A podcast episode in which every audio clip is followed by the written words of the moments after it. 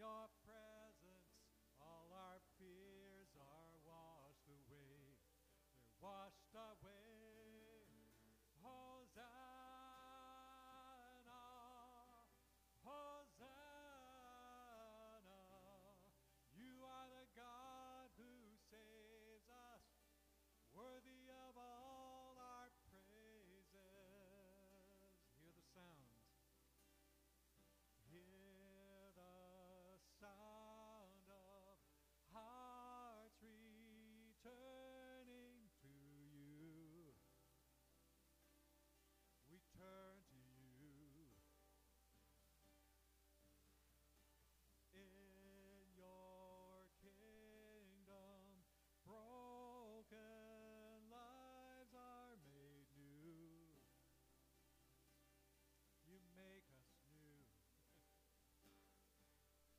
Cause when we see you, we find strength to face the day. And in your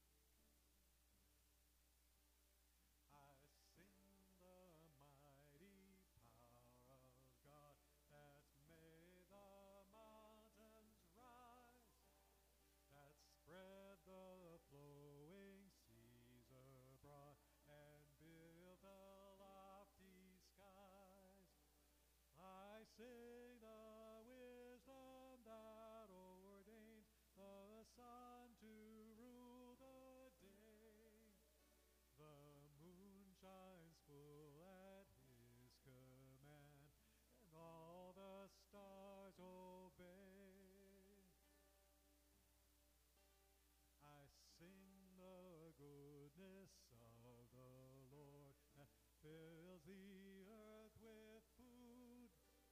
He forms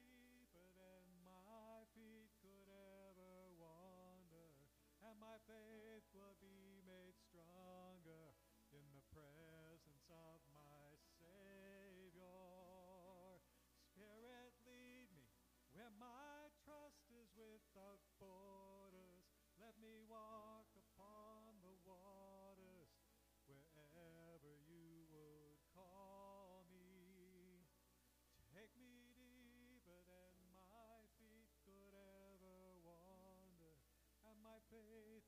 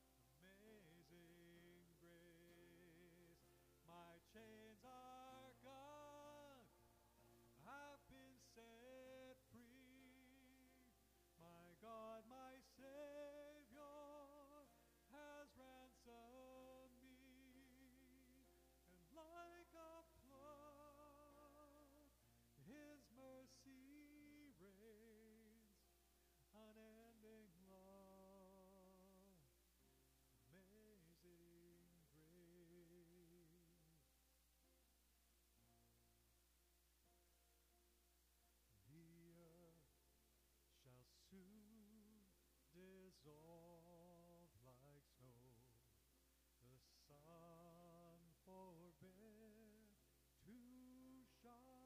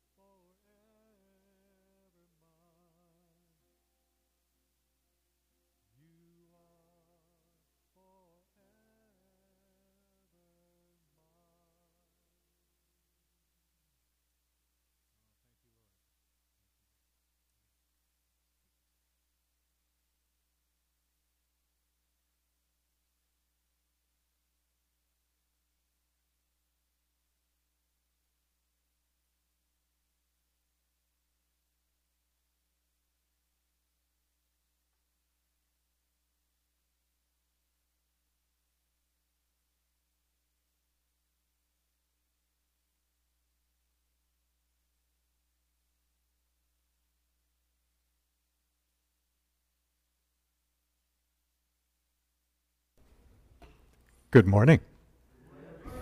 I, I'm getting a little lonely up here. but the, the, the, the, the better looking ones are, are not here today because neither one of them's really well. So, uh, yeah, and we miss them. So, uh, but welcome. Glad you're here. We, uh, it is great to be together. And, uh, you know, I'm so grateful that despite everything we've done, we've still been able to stay open. And, and you know, that to me is, uh, I don't take that lightly because I know other churches that have shut their doors. And uh, that's not us.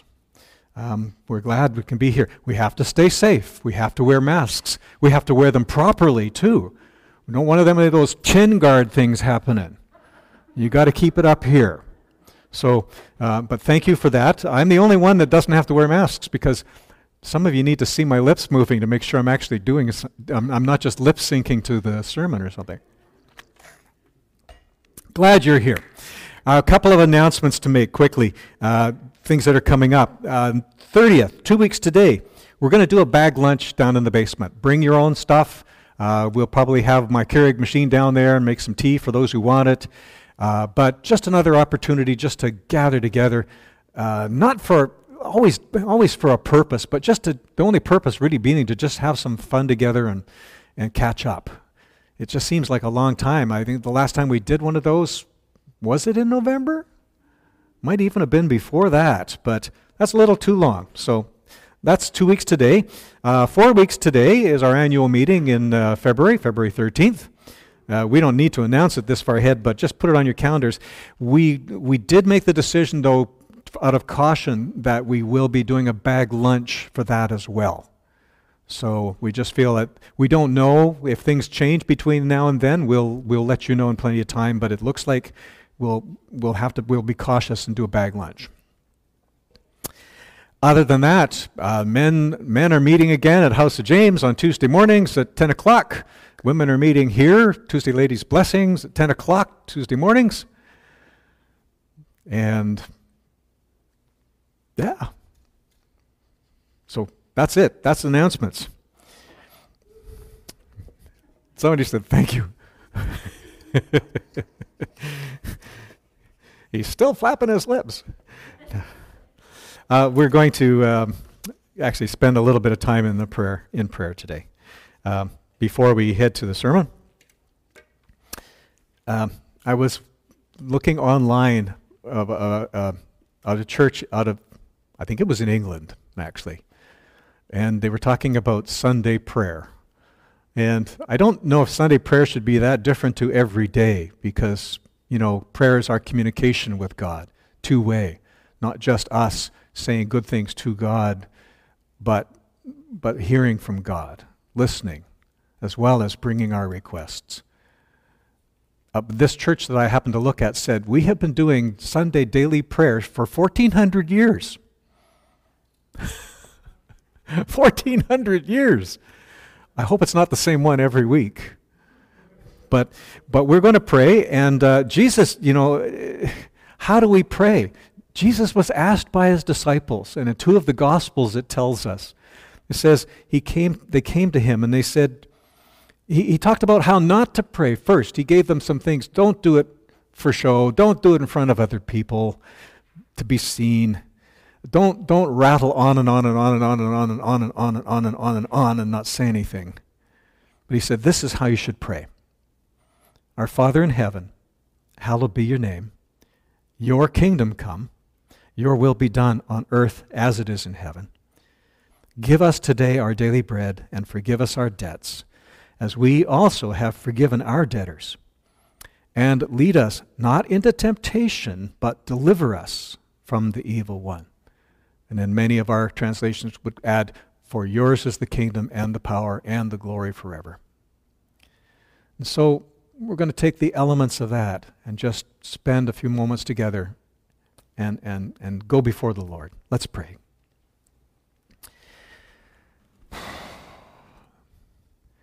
Lord, you are our Father in heaven, as Jesus said. He prayed to his Father, and he gave us this model. And we come to you, Father, and we say, Hallowed or holy be your name. Your name should be lifted up, Lord. You're our Creator, you're our Redeemer, you're the God of love. You're all these things to us.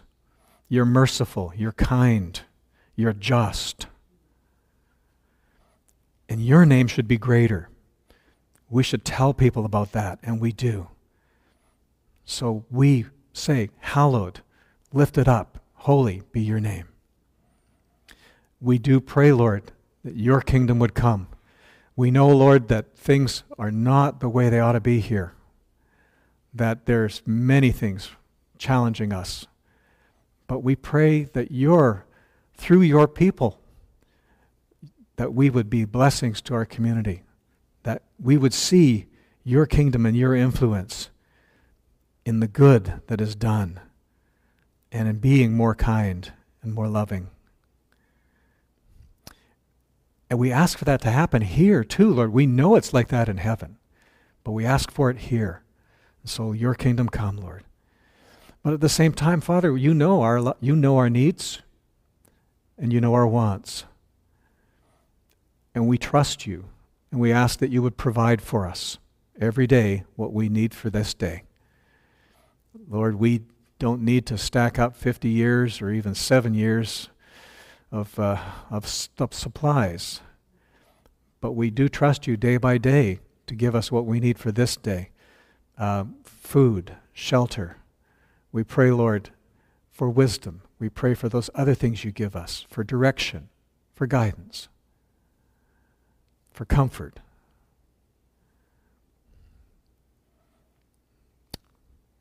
And Lord, as we think about you and your holiness, and realize that the very reason we can pray to you in the name of Jesus is because of his sacrifice for us to atone, satisfy the justice that you require for sin.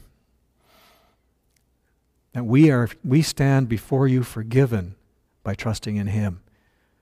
But we ask you, and we, we thank you and ask you to conti- for that continual forgiveness of our debts. But also for the reminder, Lord, that we are to do the same and be that way with other people. Forgive us our debts, Lord, as we have forgiven our debtors. And Lord, there's so many things that can distract us and tempt us and draw us away from you. And we pray you would guard us from them. We know that you will not ever lead us to do something like that. But we also know, Lord, you have blessed us with, with will. And we sometimes do not do what you want and sometimes we do what you do not want. We thank you for that forgiveness, but we ask you to guard us as we walk through this, this earth. And we also pray for protection from the enemy of our souls, the fallen angel who would seek to destroy us, who would seek to um, discourage us, who would seek to um, mess things up and draw our eyes off you Protect us from the evil one, Lord. Because it's all yours. Yours is the kingdom. Yours is the power. Yours is the glory. That's what we do, and that's why we pray to you. Lord God, hear our prayers. In Jesus' name we pray. Amen.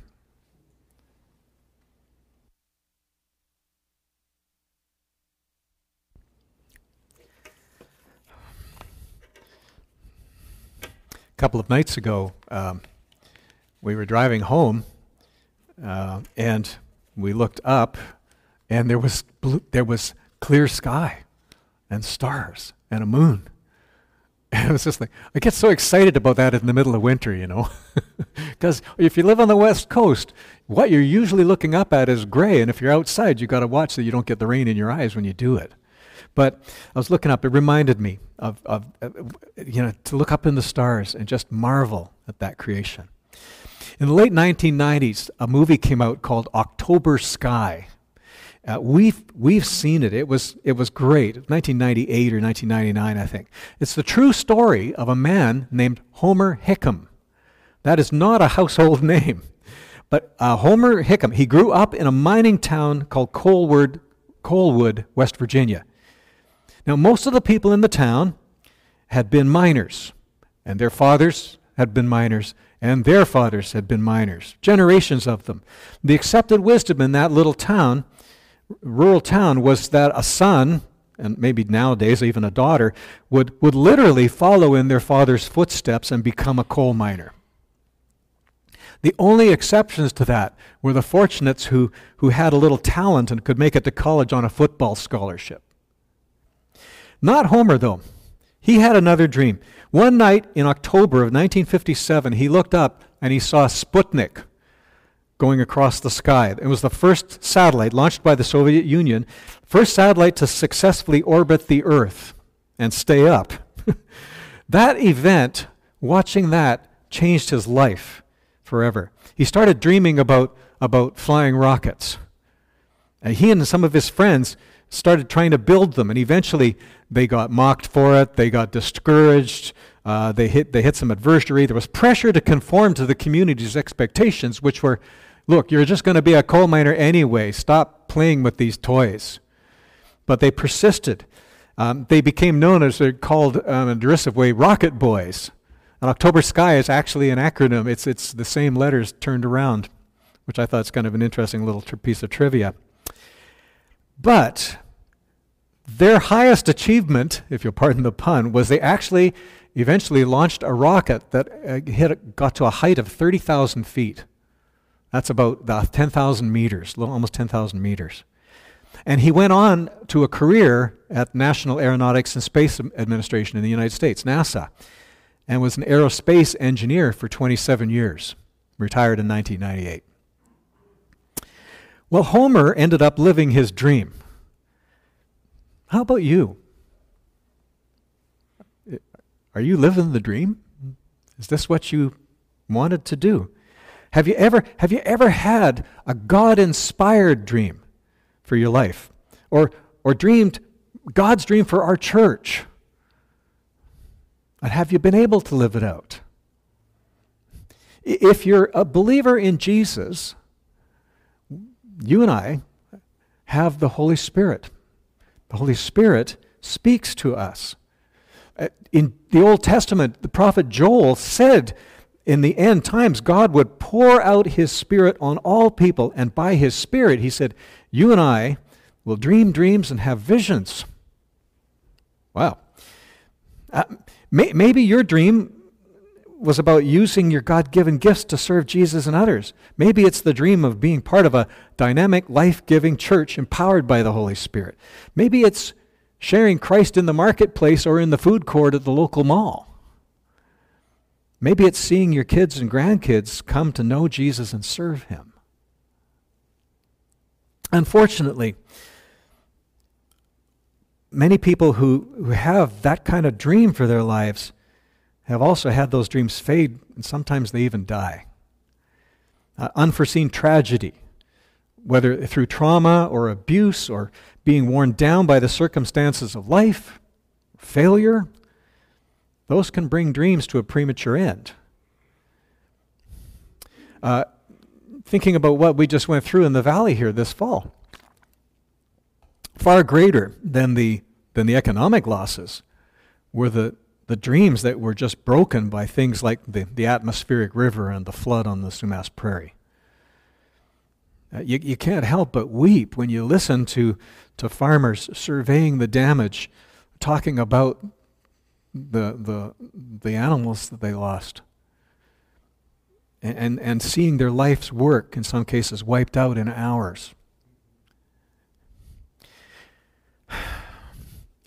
When, when dreams become nightmares and hope for the future seems lost, do, how do we let ourselves dream again? When our dreams seem to crash all around us, sometimes we stop dreaming about the future because we don't want to set ourselves up for more disappointment. Now, I don't think that's right, but I think that's reality for many people. But what if? What if God wanted to resurrect those dreams and bring them into focus again? What if God wants something different and births a new dream? Sometimes old dreams have to die for the new ones to be born.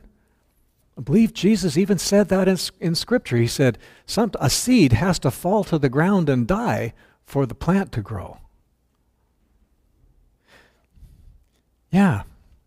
This series we're doing is called Radical Transformation uh, for a reason. And it's just this if we can remove some of the barriers that hold us back, and, then allow the Lord to speak to us as we spend time in the scriptures, we can and will be radically transformed by the renewing of our minds. That's a promise of God. Romans 12, 1 and 2. But when we do that, our dreams will be reawakened or awakened to new ones, maybe. My, my dream is actually that we'll dream again. That we won't say, well, what do you do? Just go on automatic and live. no, I can't do that. Can't do that. This week, we're, we're going to take on one of the major obstacles, uh, and that is painful pasts. We're going to look at and see what God accomplished through one man from the Old Testament, actually, that um, who followed an assignment from God even though he didn't think he could do it. And he lived in a time, yeah, it's, it's from the book of Judges, and we're going to be reading there, Judges chapter 6 in the Old Testament. Uh, we're going to look at the story of Gideon today. Gideon lived during a really difficult time in Israel's history. Uh, God's plan for them was that they were going to. Um, he wanted Israel to be a theocracy, God to be the head of state. But they were kind of like most of the nations around them. They wanted, he wanted them to be a nation governed by God. But ultimately, Israel was going to demand to have a king like the other nations around them. Gideon lived before that time, but it was a chaotic time in Israel's history where everybody basically did what they wanted to or as, as Judges 21:25 finishes with, the end of the story says, everyone did as they saw fit. In Israel, in those days, Israel did, had no king. Everyone did as they saw fit. Intermittently during that time, people would seek the Lord, and when they did, God would raise up judges, local leaders, to help pull them out of the turmoil they were in, help rescue God's people. Unfortunately, and if you read your Old Testament, you know, the deliverance from their enemies didn't last because all too soon the cycle would start over and Israel again would do evil in the eyes of the Lord. So they got into this sin cycle. It was, it was a sin cycle. They, they would, here's how it went they, they would turn away from God, they would sin. And you know, even back when Moses had the people in the desert, he went up the mountain to meet with God, and within hours or minutes of him going, they were already starting to drift. But the, so the people would sin. They would forget God and begin doing what they wanted or taking things into their own hands. The, then, the result of that, that they would end up being oppressed, they'd end up being in bondage uh, under uh, either f- physical or, or political oppression from the nations around them. When that became intolerable, eventually they would cry out to God in prayer, begging God for help. And at the time, and really confessing that they'd gotten away and asking God to help. And then God would rescue them. God would save them. And he would raise up a leader or a judge who would help them get free from those enemies. That's the background here. That's the context for the story here. Uh, Gideon was one of those leaders. And his story is actually the longest of the judges in, in the book. It takes up three chapters. Chapters 6, 7, and 8 are all about Gideon. Uh, please, if you will, turn to Judges chapter 6. And uh, we're going to read uh, part of it and then talk a bit and then read a little bit more. Judges 6. Just after the Song of Deborah, who was another judge. Uh, okay, 6 verse 1. New International. The, the Israelites did evil in the eyes of the Lord. And for seven years he gave them into the hands of the Midianites. Because the power of Midian was so oppressive, the Israelites prepared shelters for themselves in mountain clefts, caves, and strongholds. Whenever the Israelites planted their crops, the Midianites, Amalekites, and other eastern peoples invaded the country. They camped on the land and ruined the crops all the way to Gaza and did not spare a living thing for Israel, neither sheep, nor cattle, nor donkeys, all their livestock.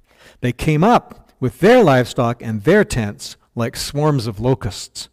It was impossible to count them or their camels. They invaded the land to ravage it.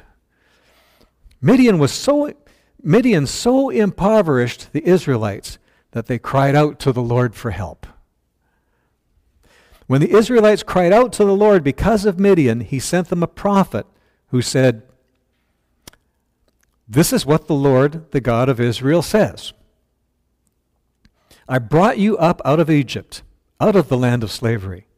I rescued you from the hands of the Egyptians, and I delivered you from the hand of all your oppressors. I drove them out before you and gave you their land.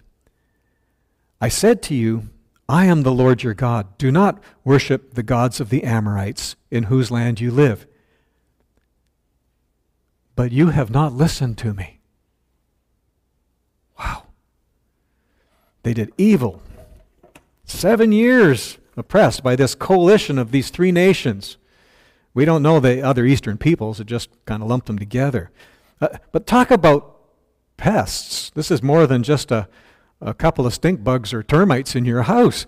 They, they, would, they, they would raid Israel. They would destroy everything that was planted. They'd kill Israel's livestock. They'd, uh, so, so God sends them this prophet to remind them of why it happened and of their own disobedience.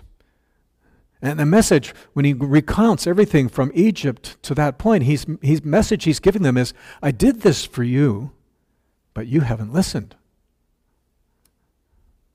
You ever, you ever when you have kids, we, we try to raise them to be responsible.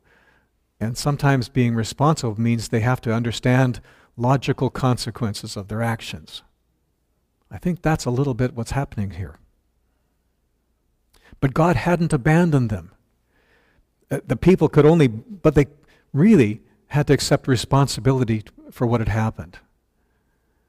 They hadn't listened. They'd rebelled, and their sin had brought about the judgment. So let's continue at verse 11. Sorry. The angel of the Lord came and sat down under the oak in Ophrah that belonged to Joash the Abiez, Abiezrite, where his son Gideon was threshing wheat in a winepress to keep it from the Midianites. When the angel of the Lord appeared to Gideon, he said, The Lord is with you, mighty warrior. Pardon me, my lord, Gideon replied, but if, if the Lord is with us, why has all this happened to us? Where are all his wonders that our ancestors told us about when they said, Did not the Lord bring us up out of Egypt? But now the Lord has abandoned us and given us into the hand of Midian. Of Midian. The Lord turned to him and said, Go in the strength you have and save Israel out of Midian's hand. Am I not sending you?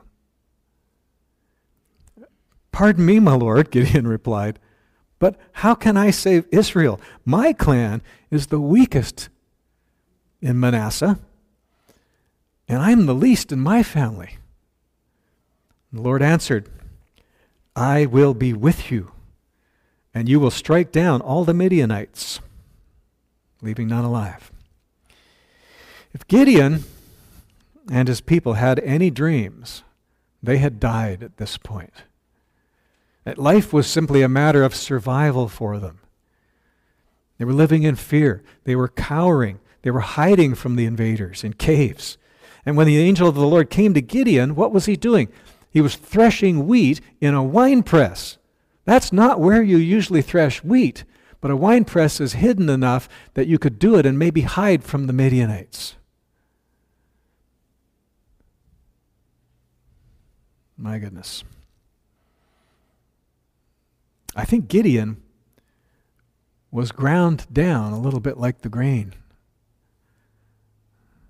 But before God could use him, he was going to have to overcome that and that feeling he had about himself, that pain. if, if we're going to do, if we're going to overcome our experiences, bad experiences, painful pasts, and be set free to dream what God wants to dream through us, then, like Gideon, we need to see ourselves from God's perspective and embrace that new identity that God gives us. Um, here's, here's what Gideon, this was Gideon from, God, from his own perspective. maybe the next one there. Is this working? There we go. Here's Gideon. I'm a nobody. I'm a nobody from a nobody tribe in one of the smallest tribes of, uh, of Israel. When, and, and the angel greets him, he does, you would not, in listening to his answer, this is not a man who is full of hope and faith. He said, No, he said, if, if the Lord's with us, why has all this happened to us? Where are all his wonders? The Lord has abandoned us. They're living in fear of their enemies. But God wants to challenge him to dream about what it will be like to be free from that oppression and how he'll get there. Why is all this happening to me? Boy, do we get stuck here?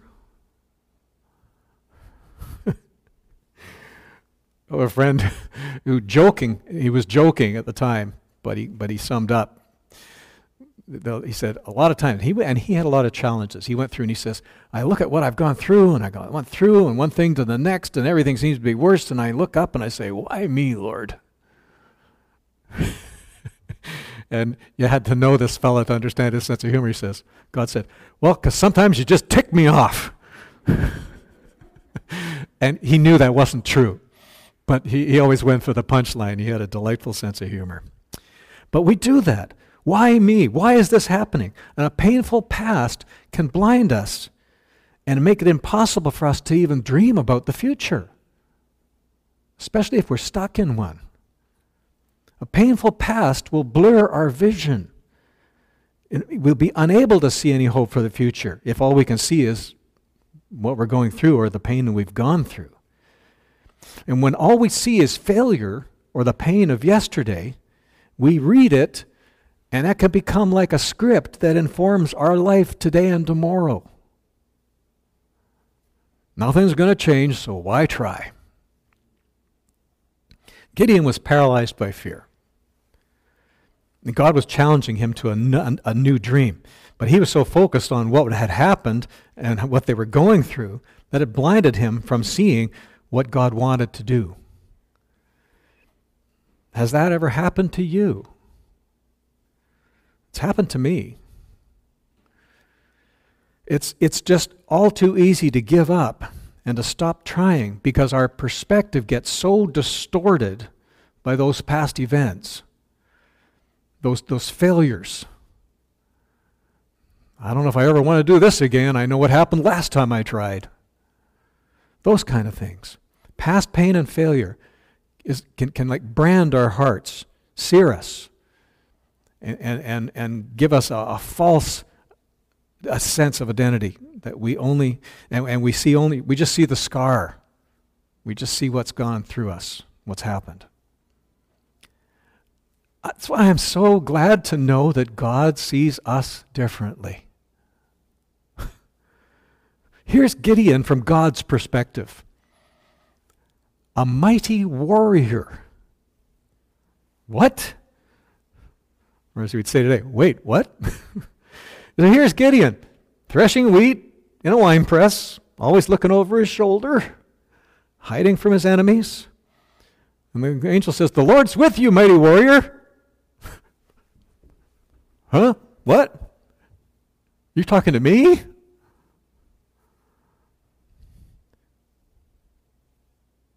That's irony.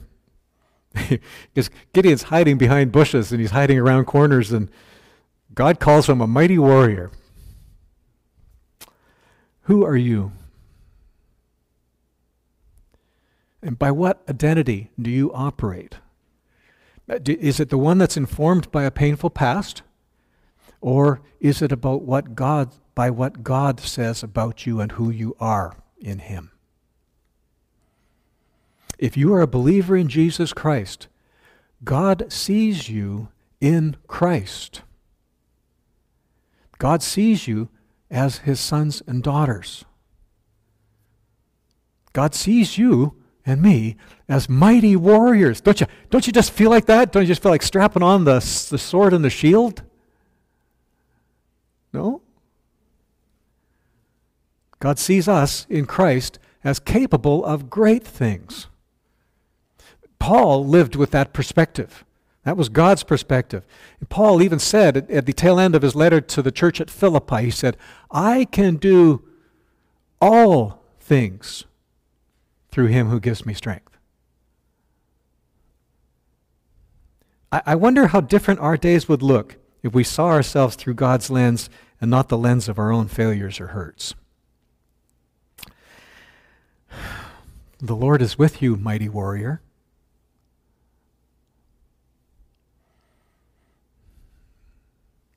God didn't see Gideon as a nobody. He didn't see Gideon as a weakling. He saw Gideon in what he would become a strong and mighty warrior, a powerful warrior. He gave Gideon a new identity. He didn't see him as a nobody or a weakling. I, I don't know if you noticed, but God doesn't actually answer Gideon's complaints. He doesn't. Really. He doesn't get the answer to the why questions except to say you didn't listen. And then you can do the arithmetic. He focuses on something that Gideon might have missed. He's told him what he wants him to do. And instead of answering the why questions, he says, Go in the strength you have and save Israel out of Midian's hand. Am I not sending you? Whoa. Whoa. So, not, not only do we need an awareness of our God given identity, he's saying you can overcome that past by living in the new identity. Romans, as we talked last week, Romans 12. Do not conform any longer to the pattern of this world, but be transformed by the renewing of your minds that you have with Christ Jesus, with the indwelling Spirit. He's saying, Gideon, stop your complaining. I've given you a new identity. Now get up and act like the name that I've given you and not like the one you, what you've done in the past. Oh, pep talk. True. I, I think there are times when God will act in a powerful way and then call us to act. That's what the story in Exodus at the Red Sea. He parted the Red Sea. And after seeing God's power, the people walked through that dry and on dry land. It didn't say on, on a little bit of uh, water. It said on dry land with confidence. But there are other times that God calls us to act first, and then we will see him work in power. And another example of that from the Old Testament is when they had finished the time in the desert and they were about to enter the new, the, the promised land and cross the Jordan River from east to west into what is now Israel. And that point, that time, the water in the river, which was at freshet stage, we know from the time of year it happened, so it was at flood stage, didn't cease until the moment the priests of Israel in faith set foot in the river. And then Bible says that the water piled up and they had their path to walk across. But they had to step out first. God called Gideon to act in a way that was contrary to the way he was feeling, for sure, and, and contrary to his past experience. I think God does that with us too. He says, act with act in obedience, even when we seem weak. Even when we seem weak. Don't let the past become an, an alibi for, in, for not, not acting. Don't blame God stand in faith and live according to your new identity. And you're probably all thinking, easy to, for you to say that, Pastor. But what I am saying is, yeah, we need to act on the basis of who we are in Christ. Honestly, if you had told me a little over 40 years ago now that someday I would be doing this for the majority of my career, I would have looked at you and said, Man, what have you been smoking?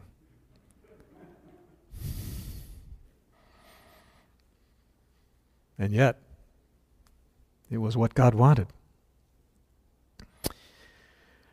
One of the best exercises I have ever done uh, myself and with people is to go through the scriptures and write down what God says about me as his child the names He has given me. Uh, I'm not the first person to do this. Uh, a generation ago, uh, a, a, pastor writer named Neil Anderson of a ministry called Freedom in Christ Ministries wrote them in a book. The book is called The Bondage Breaker. And, and, I, and there's lists at the back of the book that have three headings with 11 scriptures each and the top of the book it says, Who am I in Christ? Who I am in Christ. It says, I am accepted in Christ. And there's 11 scriptures that show that. I am secure in Christ. 11 more scriptures from the New, mostly New Testament that show that. Uh, and third, I am significant in Christ. The challenge I have been given, I had been given, was to read those every day and read them to myself out loud to remind myself who I am in Christ, not what I feel like today. Not, well, I can't do that because this happened to me in the past. Uh, 33 New Testament scriptures, God telling us, his dear children, how he sees us and how he treats us. And, and that these, these are just such a great reminder that we are new creations in Christ. 2 Corinthians 5:17. If anyone is in Christ, that person is a new creation. The old is gone, the new has come. I, it, I don't have time to read them all out, but I'm going to make them available if you want. On, uh, I can get you a one-page handout of them on if you by request. If you want to, just let me know. I'll be happy to do that for you. So, getting overcoming these things means to accept and, and adopt this God-given identity, and then start living it out. Now, I would like to think that that's all we have to do. But unfortunately, you and I are a lot like Gideon. When God gave Gideon that new name and told him to act based on his new identity, what did he do? He still made excuses. Lord, I, I can't save Israel. My family's the weakest, and I'm the least of my family. I'm the runt of the litter. God, you need someone stronger than me.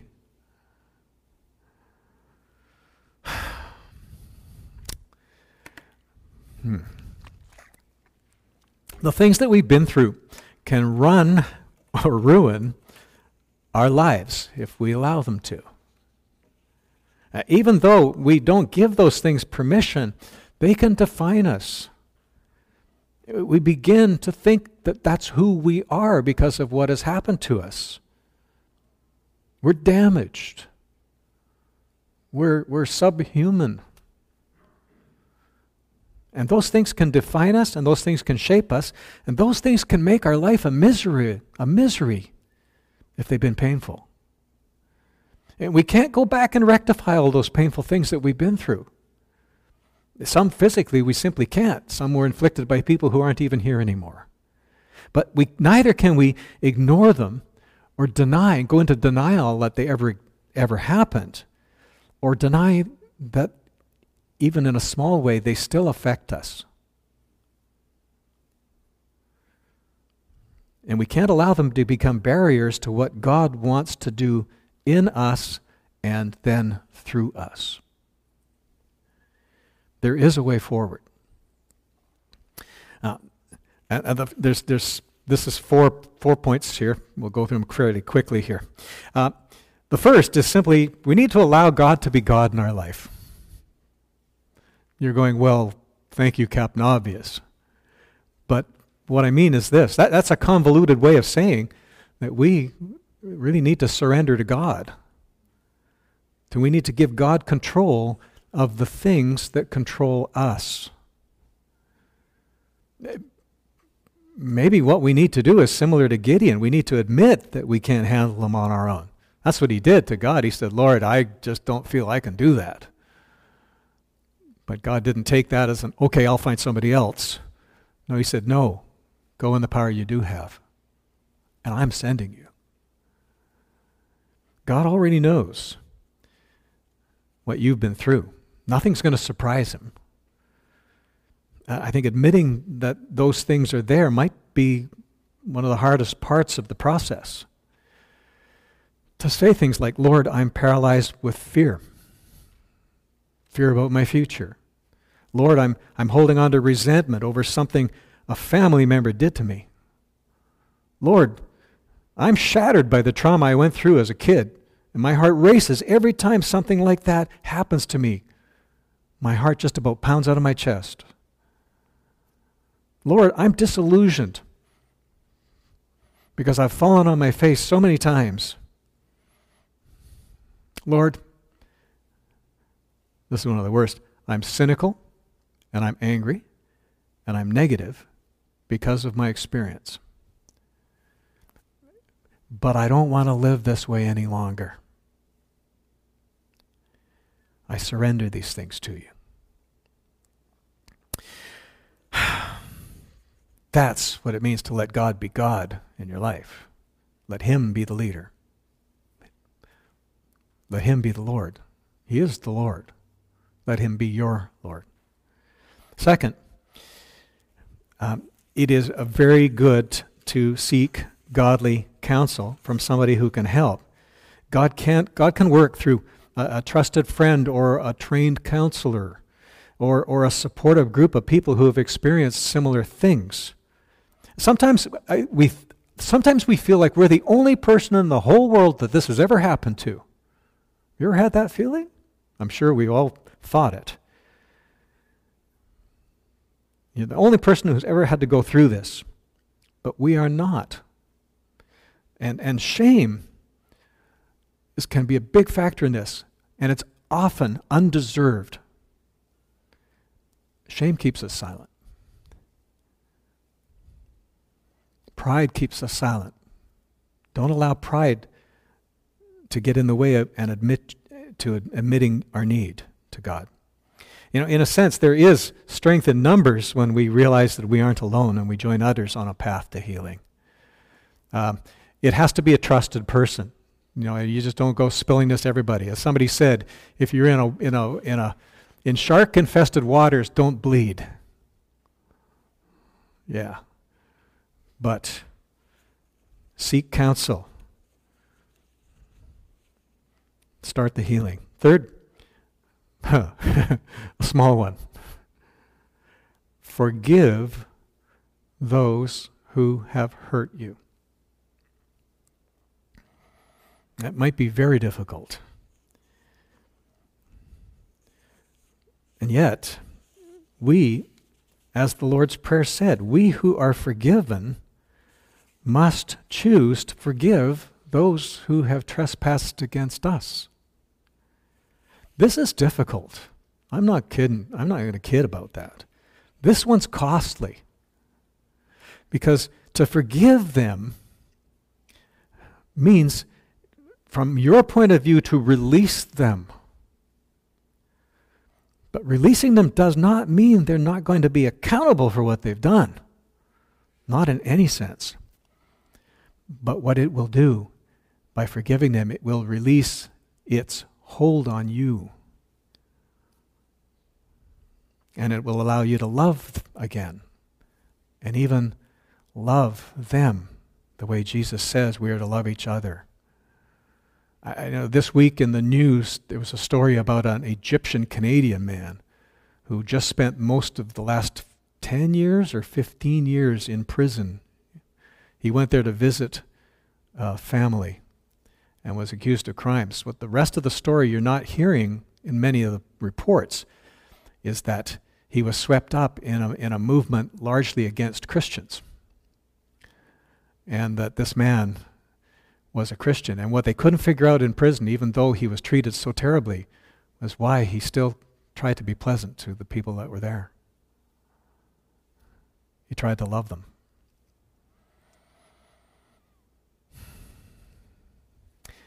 Jesus says we're to love each other. And the way he loved us is the way he said we're to love each other. And the way he loved us was to give his life as an atoning sacrifice for our sins. Love each other as I have loved you. You are also to love each other. By this they will know we are his you are my disciples, that you have love one for another.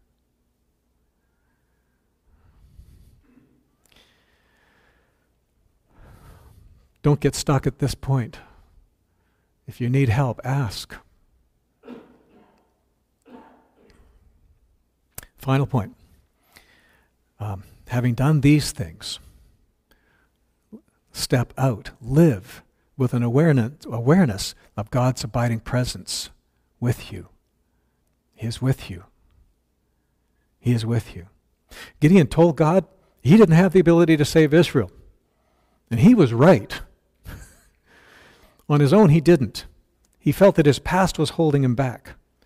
He felt he, unimpressive tribe, weak clan, weak as Lincoln, his own family. Couldn't do it. God said, I will be with you. In other words, no more excuses, Gideon. I will be with you. That is a promise that is repeated over and over in Scripture. You are not alone. We are not alone. God is with us. Jesus has given us this promise. Gideon didn't ever see himself as a mighty hero, but God did. Now, as followers of Jesus, we need to remember God uses ordinary people to do extraordinary things. Seeing ourselves that, way seeing ourselves the way God sees us, and then living with that confidence, uh, we can accomplish and we will accomplish more and far more than we could ask or even think. Yeah. Let's pray. Wow. As always, Lord, to do what you ask, there is a cost. For some of us, it might be releasing things to you that we have held on to far too long. And why we hold on to them, Lord, we may not even know the reasons. But we want to give those things to you, and we want to see ourselves the way you see us, and we want to be those people that dream dreams and have visions. We want to see those people. And we say, Lord, use us. We are just regular folks, ordinary people. Use us for your glory. But Lord, we want to be willing servants, willing to do that. And so, Lord, here we are. Isaiah said, Here am I, Lord, send me. We kind of echo that, Lord. Here we are. Use us. What the reasons you want to, Lord. We can accomplish greater things than we could ask or even imagine. In your name, Jesus, we pray. Amen.